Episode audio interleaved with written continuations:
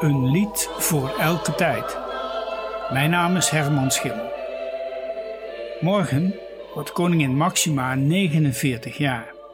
En ik weet eigenlijk niet of er voor haar wel eens een lied is gecomponeerd. Met de podcast van vandaag wil ik met u kijken naar twee andere koninginnen. Allebei met dezelfde naam: Elisabeth I en Elisabeth II. Twee koninginnen die een enorme stempel hebben gedrukt op de geschiedenis van Engeland. De eerste leefde in de Gouden Eeuw van 1533 tot 1603 en de tweede is nog steeds onder ons, Elisabeth II. William Byrd, zeg maar de vader van de Engelse kerkmuziek, was de eerste die ooit een anthem schreef voor een koningin.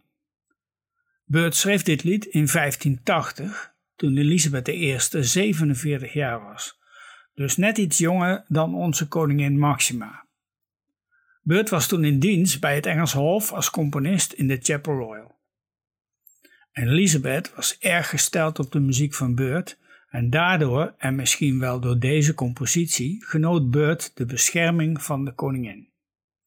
Luister maar eens naar dit anthem, O Lord, make thy servant Elizabeth. Het wordt hier gezongen door de Teller Scholars onder leiding van Peter Phillips.